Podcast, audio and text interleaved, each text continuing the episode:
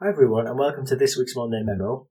And as some of you might know, I live in the Northern Hemisphere, and with the sort of sunnier weather and the odd rain shower means um, I'm often outside mowing my lawn, and I was wondering to myself, why the heck am I mowing my lawn? What's the motivation here?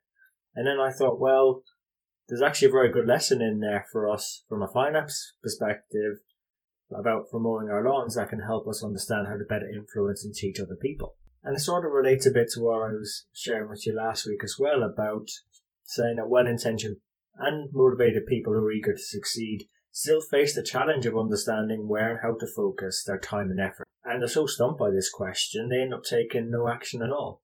It's like they freeze or, or worse. Um, they know they should do something, but instead they actually choose to do nothing. And our organizations, we might see something in the numbers that maybe should be acted upon, a worrying trend perhaps where profits might be declining or a, a, an opportunity to grasp perhaps some unused budget to reinvest elsewhere in the business. But sadly, no action ends up taken. And why is that?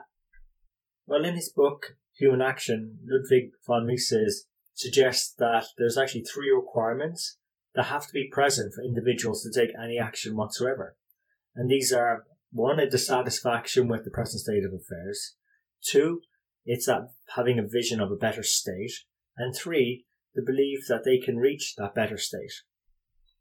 So if we come back to our mowing example, uh, we will typically mow our lawn only when we're dissatisfied with its present condition, whether we, when we believe that it will look better having tended to the job, and also that we know how and have the tools to perform the necessary task. So similarly, if we in finance wish our organizations, our colleagues, our business units, customer suppliers and other stakeholders to take some action on our advice or follow our controls that we set out, we simply need to ensure we take them through these three steps.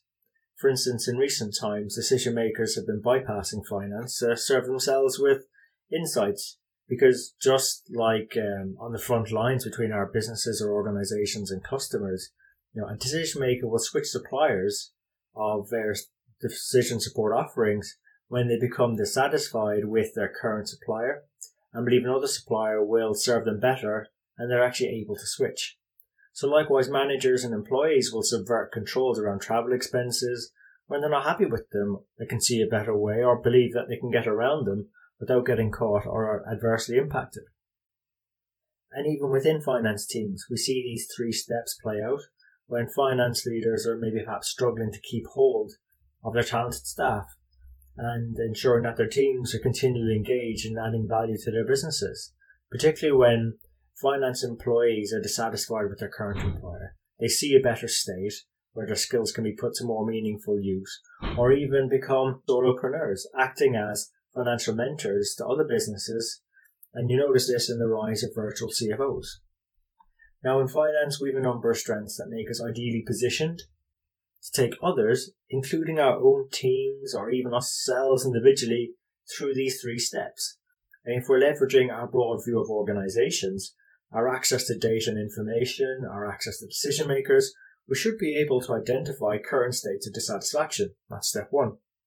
Our training and experience should also then allow us to translate what a better state looks like in terms of financial outcomes step two, and even our perceived uh, independence and integrity that comes with working in finance, putting the business interest ahead of our own, um, should enable us to have some credibility in order to help foster a belief in our proposals or any controls that we're proposing so that others buy into them.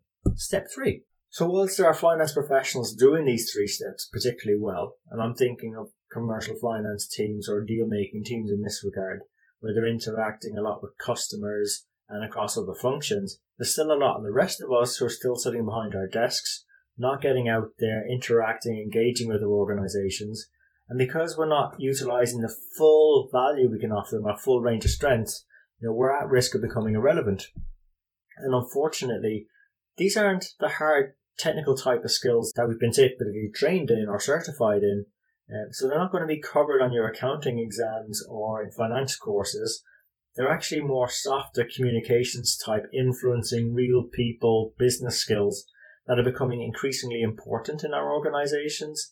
And they're the type of skills as well that get better by practicing them time and again.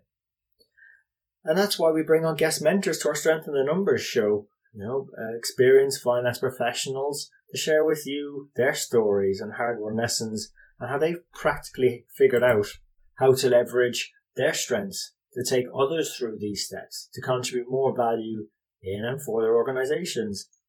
And they will help you learn how to leverage your strengths in the numbers faster. So look, if you enjoyed this episode, please let your friends and your colleagues know. You can find more details, more resources at our website, sitnshow.com. And the podcasts are easy enough to subscribe to on iTunes, Stitcher, SoundCloud, and YouTube. So I hope you feel now knowing these three steps that you can follow them and start leveraging some more of your strength in the numbers. So until next time, take care of yourselves and let's keep on building our strength in the numbers.